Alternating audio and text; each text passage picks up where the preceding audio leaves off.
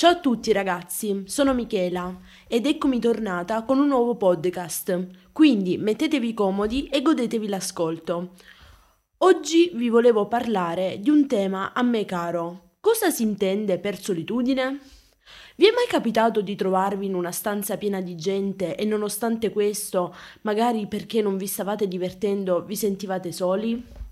La maggior parte della gente vede la solitudine in un'ottica negativa, collegandola alla tristezza e alla depressione. Vi faccio un esempio. Vi è mai capitato di incontrare qualcuno che non abbia molta voglia di uscire? Il 90% della gente lo etichetterebbe come asociale, come una persona chiusa.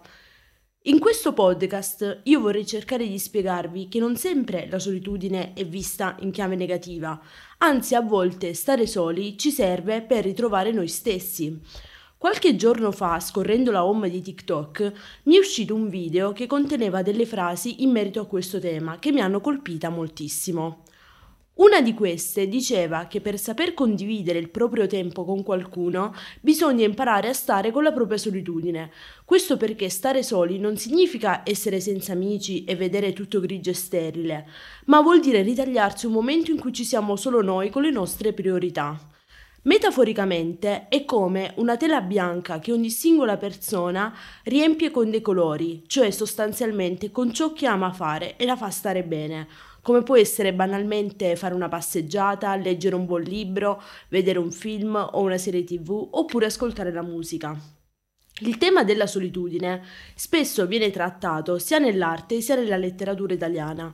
Infatti il celebre autore Francesco Petrarca, nella sua poesia Solo et pensoso, immagina se stesso passeggiare nei luoghi più deserti per nascondere il suo cuore infranto presumo da Laura. Quindi, in questo caso, egli considera la solitudine come un modo per superare questa delusione.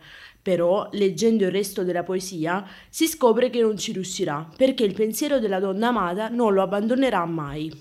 Nell'arte, ricordiamo un famoso dipinto chiamato Il viandante sul mare di nebbia, in questo dipinto si vede espressa l'apoteosi del tema romantico dell'uomo solo, con se stesso di fronte all'infinito e alla natura.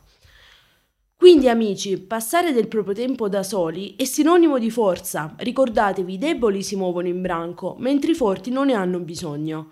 Poi, detto sinceramente, è meglio non avere nessuno intorno piuttosto che qualcuno che ci fa del male. Come dice il detto, meglio soli che mal accompagnati. E niente ragazzi, anche questo piccolo podcast si è concluso. Spero che vi sia piaciuto e che vi abbia fatto riflettere e ci vedremo presto con un nuovo episodio.